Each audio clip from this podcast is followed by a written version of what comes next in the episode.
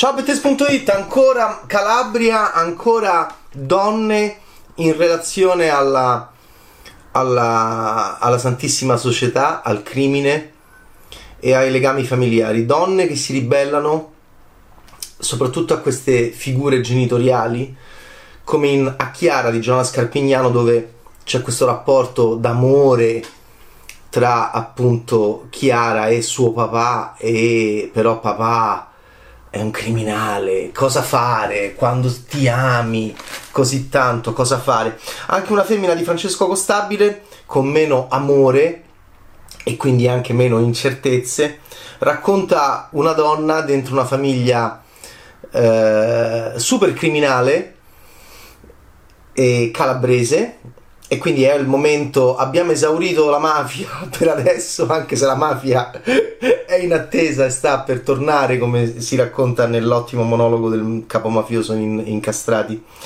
di Figaro e Picone. Adesso si fa moltissima 'ndrangheta al cinema e in tv, e poi avremo la Sacra Corona Unita, e poi capiremo un po' chi ci rimane ancora da raccontare. È l'anno appunto della Calabria, delle donne, delle relazioni con i loro papà e con le loro famiglie. A Chiara di Jonas Carpignano, Suami Rotolo e Chiara Guerrasio dovrà capire che fare con papà. Una femmina di Francesco Costabile 2022, a Chiara era stata presentata a Cannes, adesso va forte al David. Suami Rotolo è stata candidata come miglior attrice. Lina Siciliano e Rosa in Una femmina di Costabile deve capire anche lei che cosa fare. Sono femmine ribelli, sono donne coraggiose, e sì, questa è la linea, sono donne in opposizione. Al gruppo si diciamo associa con problematicità la divertentissima Alice di Arianna Becheroni dentro Bang Bang Baby. Non vedo l'ora di vedere i prossimi 5 episodi, perché questa serie Amazon Prime Video è divisa, sono 10 episodi di un'ora l'uno, la solita stecca, e i primi 5 ce li spariamo in questa fine di aprile, e gli ultimi 5 ce li spariamo il 19 maggio, a distanza di appunto quasi un mese dalla messa in onda su Prime Video in streaming dei primi 5. È una serie che mi sta divertendo moltissimo, perché c'è sempre la Calabria, ma a Milano nel 1986 c'è sempre la figlia con questo rapporto quasi erotico con la figura paterna, e c'è anche qui appunto la decisione da che parte stare, cosa fare. Un gran casino di citazioni di prodotti commerciali, pubblicità, canzoni pop, una cosa devastante.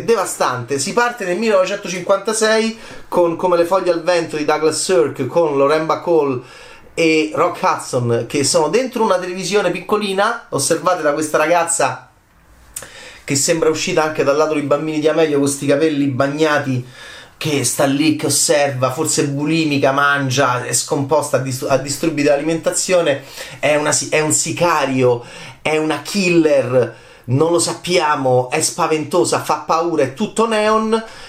Rock Hudson e Lauren Bacall sono l'unica cosa degli anni 50 che sta all'inizio di questa serie creata da Andrea Di Stefano, perché poi sarà un'orgia di anni 80 con Big Bubble, l'omino Michelin, l'Amaro Ramazzotti, e c'è questa grande presenza di jingle, di come ci vestivamo. Io me la ricordo molto bene quell'epoca, diciamo c'è quest'orgia di Timberland, di Levi Strauss, jeans, cinta il ciarro, giumbotti, come dicevano i Parinari e come diceva Faletti, e tutta questa pubblicità, spot, modi di dire, e poi però dentro una fotografia ferrosa e al neon, sembra una Milano Hong Kong, soprattutto l'inizio, che richiama sicuramente la serie di Sky, che io amo moltissimo, 1992, 93, 94, che per prima aveva cominciato anche a raccontare gli anni 90 in contrapposizione a, questo ricordo degli anni 80 che non finisce mai e che non finirà mai. Anche qui cicche, sigarette fumate con voluttà e con volontà, buttate via perché non si pensava minimamente all'inquinamento, come all'inizio di Wonder Woman, del secondo Wonder Woman, che la prima cosa che vediamo è l'inquinamento, è l'inquinare. E qui siamo dentro questa serie creata da Andrea Di Stefano, che aveva già fatto 2 film non male da regista di ambientazione criminale, criminaloide, dove noi incontriamo i criminali, non si sa che cosa possiamo fare, a volte siamo pure imparentati, appunto c'ha questa fissa Andrea Di Stefano, attore che ha fatto tante cose ma che mi interessa moltissimo come creatore di prodotto audiovisivo. Escobar, The Informer, che non mi era dispiaciuto affatto. Lui è il creatore, lui è lo showrunner di questa serie, che poi è diretta da Alaik, Bonito, Margherita Ferri, e devo dire che è molto divertente, mi sono molto divertito, perché queste prime 5 puntate sono un gran casino, anche un po' horror, di arti mozzati, gente che gli dai fuoco in mezzo al nulla, alla nebbia, tanti criminali, equivoci, sembra un po' Incastrati anche, di Ficarra e Picone, perché ci sono palazzi, scene sulle scale dei palazzi, entrare e non entrare in un appartamento, aver paura della polizia. La polizia compare poco per ora, c'è Barbara Chichiarelli che arriva col suo vocione, bellissima pure lei con la permanente, ed è un film che unisce l'estetica ferrosa e un po' buia, giustamente perché Milano è così, sapete i colori di Milano sono quelli che sono, e di 92, 93, 94 di bellissima serie Sky, molto buia perché il protagonista è Leonardo Notte, infatti, di Stefano Accorsi, con ovviamente l'edonismo e l'orgia di prodotti commerciali, di consumismo che era questa decade che oggi sembra sempre più favolistica, e in realtà io c'ero ed era effettivamente tutto così.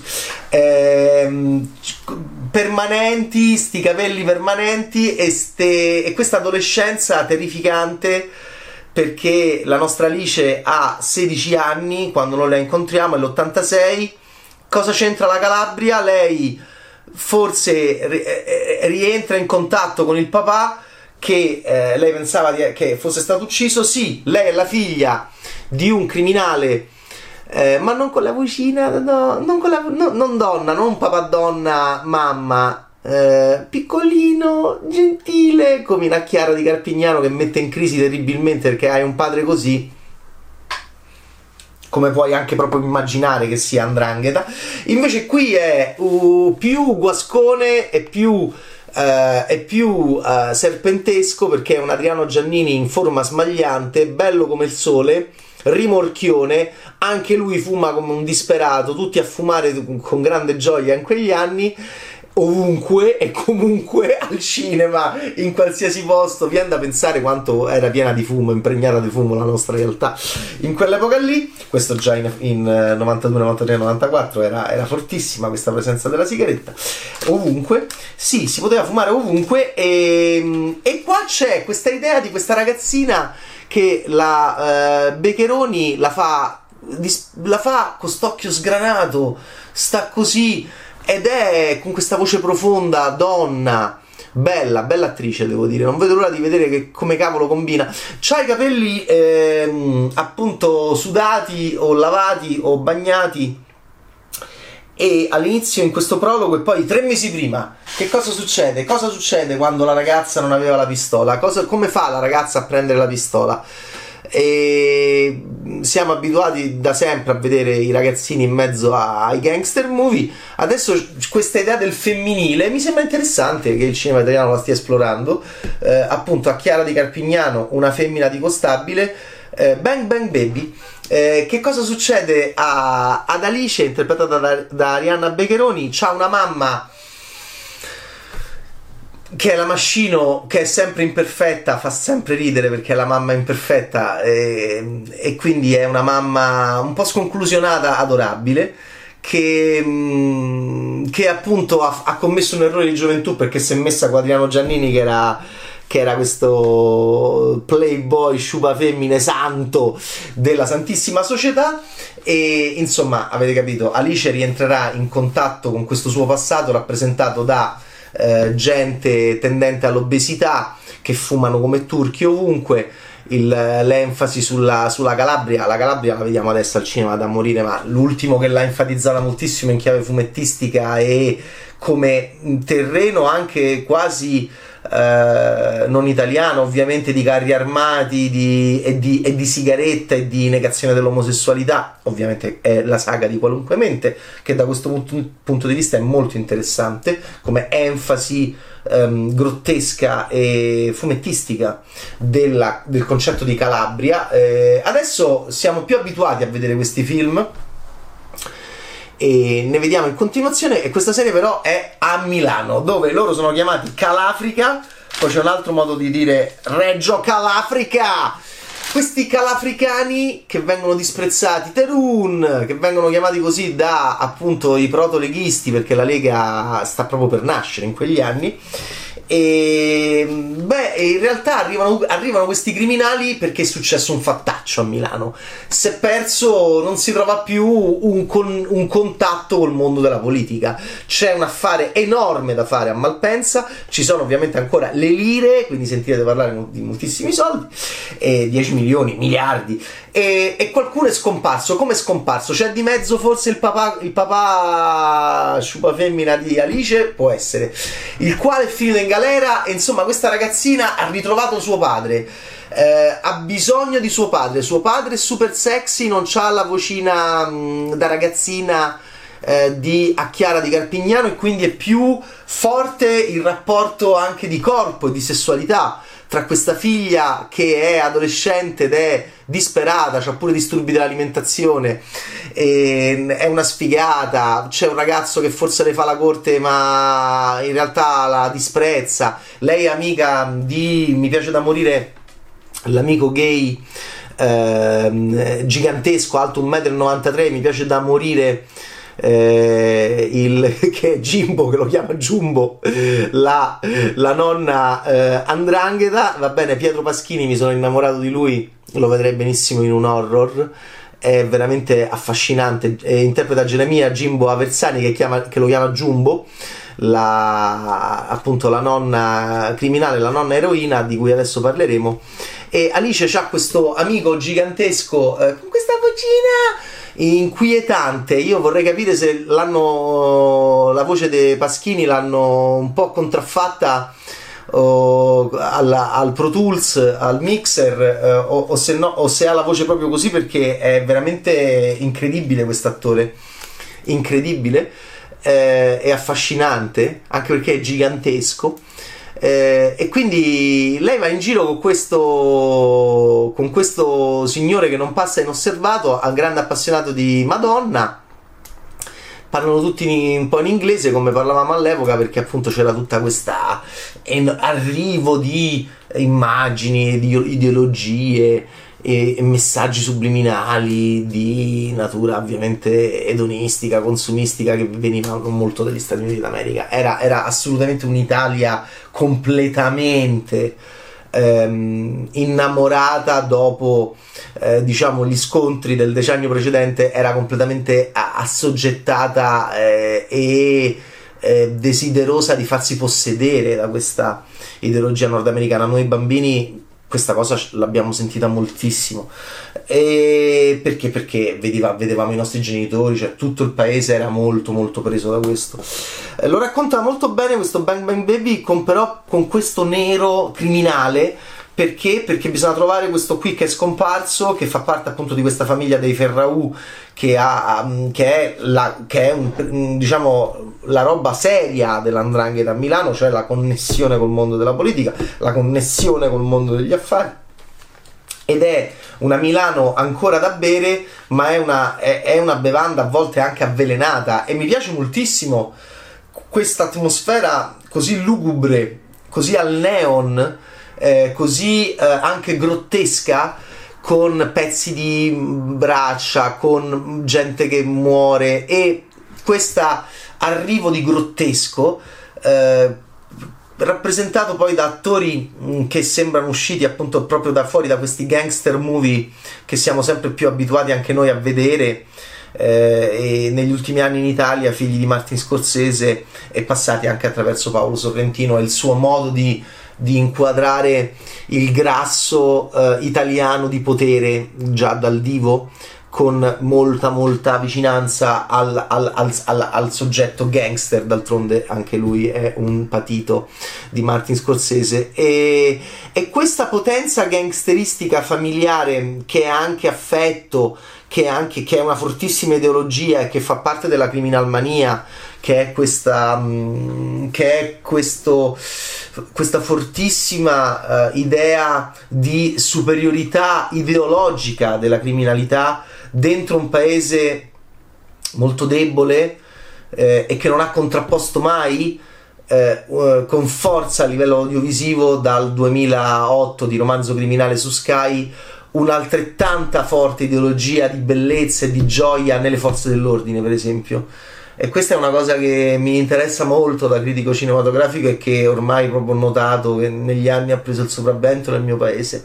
E quindi c'è questa, sicuramente c'è questa proposta di ideologia molto forte, che non è un'ideologia solo legata al potere, è un'ideologia legata a uno stile di vita che, e qua torniamo a Qualunque Mente, pone queste persone in un altro paese che non è l'Italia, nel loro paese, e quindi anche questo modo di sfotterli, Calafrica, Reggio Calafrica, non fa altro che aiutare queste persone a essere ancora di più forti e coese tra loro. Bisogna capire che fine ha fatto sto Ferraù, forse era sposato con una signora che forse lo tradiva, bisogna capire lei che cosa ha da dire, bisogna capire Santo, il papà di Alice, che cosa c'entra con questa storia, ed ecco che salgono tutti e che salgono tutti questi dalla Calabria, tranne lei che è sempre stata lì. Dora Romano l'abbiamo conosciuta tante volte prima, ma è riesplosa con È stata la mano di Dio di Paolo Sorrentino. Sì, è la signora che azzanna la bufala, non mi guardare, quella che non vuole essere vista, è l'antipatica, tipico personaggio sorrentiniano che adora, che ha una grande simpatia per l'antipatia come regista, e Dora Romano in questo film, in questa serie, è la nonna eroina, è questa donna molto intelligente che cerca di capire che cosa sta succedendo, ed è questa donna fortissima che esercita un fascino nei confronti di Alice, la quale però è in brodo di giuggiole per chi? Per il padre, per il papà, e torna a questo discorso appunto di Eros proprio, no? Di questa figlia che ha bisogno del padre, della figura del padre. Mio padre sparava e forse però faceva bene, affascinante, questa madre nervosa e però anche lei debole, in cerca di uomini, che si è messa un nuovo uomo in casa che gioca a Pac-Man, una delle tante cose, è un'orgia, la citazionista, la Bang Bang Baby. Mi sono divertito. Dora Romano è nonna Lina, nonna eroina, cerca di capire che è successo, è terrificante, fa molta paura quando ti insulta. E c'è Viale Sorrentino, quindi Sorrentino viene proprio citato, c'è Lorenzo Mieli in produzione, che è il produttore anche di È stata la mano di Dio e non solo. Viale Sorrentino 36, quindi insomma è un universo che racconta molto bene questo piacere nell'esprimersi attraverso questo parossismo di personaggi, e gli snack, le gomme, le merendine, le Smarties, tutti questi oggetti, quante licenze hanno pagato di tutti.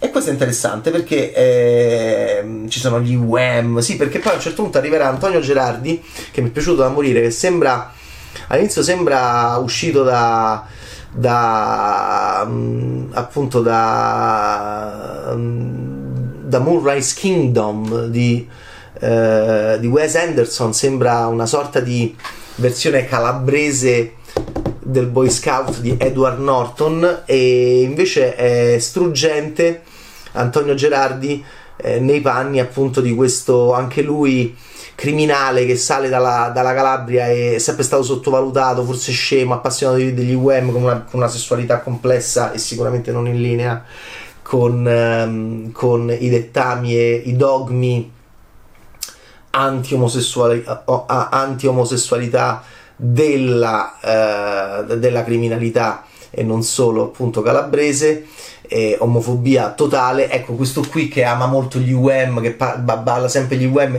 incontrerà un trans a Milano e andrà sinceramente fuori di testa. Ti appassiona a tutti questi personaggi, devo dire. Poi c'è la maga, che poi c'è la tenutaria del bordello Barbarella, che è pericolosa, che va in giro col mitra, è pieno di armi. L'ispettrice Ferrario poco in questi 5 episodi, Barbara Chichiarelli, ma mi darà soddisfazione. E Giuseppe De Domenico è questo bellissimo ragazzo che anche lui guida le macchine, è bello, è giovane, è una sorta di cavalier servente di Alice, un personaggio molto affascinante ed è il giovane dentro il gruppo di criminali calabresi. E Assunta Ferraù è la maga che accompagna appunto Antonio Gerardi, che è Nereo Ferraù, che è il freak dei Ferraù, ma forse potrebbe risalire nella gerarchia perché è scomparso appunto un Ferraù che è un mamma santissima, e Lucia Mascino appunto è Gabriella, la mamma di Alice. Adesso lei non aveva raccontato che c'erano questi in famiglia ad Alice. Alice ha 16 anni e devo dire che la Becheroni è molto efficace, perché lei è persa a 16 anni, non si sa, forse poi comincerà anche a scoprire qualcosa di sé, pulsioni sessuali nei confronti di un ragazzino in classe che è quello appunto che la bullizza.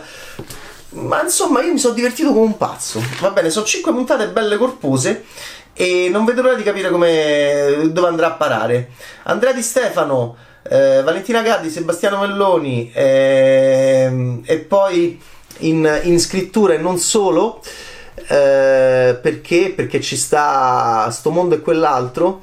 Ci sono anche Luca Vecchi, Luigi di Capua, c'è tantissima gente in scrittura e anche appunto in regia, come c'è tantissima gente come attori. Mi sono veramente piaciuti, c'è un Mattia Sbraggia magnifico, insomma veramente mi sono molto... Carlotta Antonelli che arriva così, ed è bello, diciamo, la scelta di avere Carlotta Antonelli in questo ruolo che fa Cleopatra, lei che era stata così brava e bella in Suburra. Insomma, è un bel modo di Ernesto Maillet, è un bel modo di lavorare.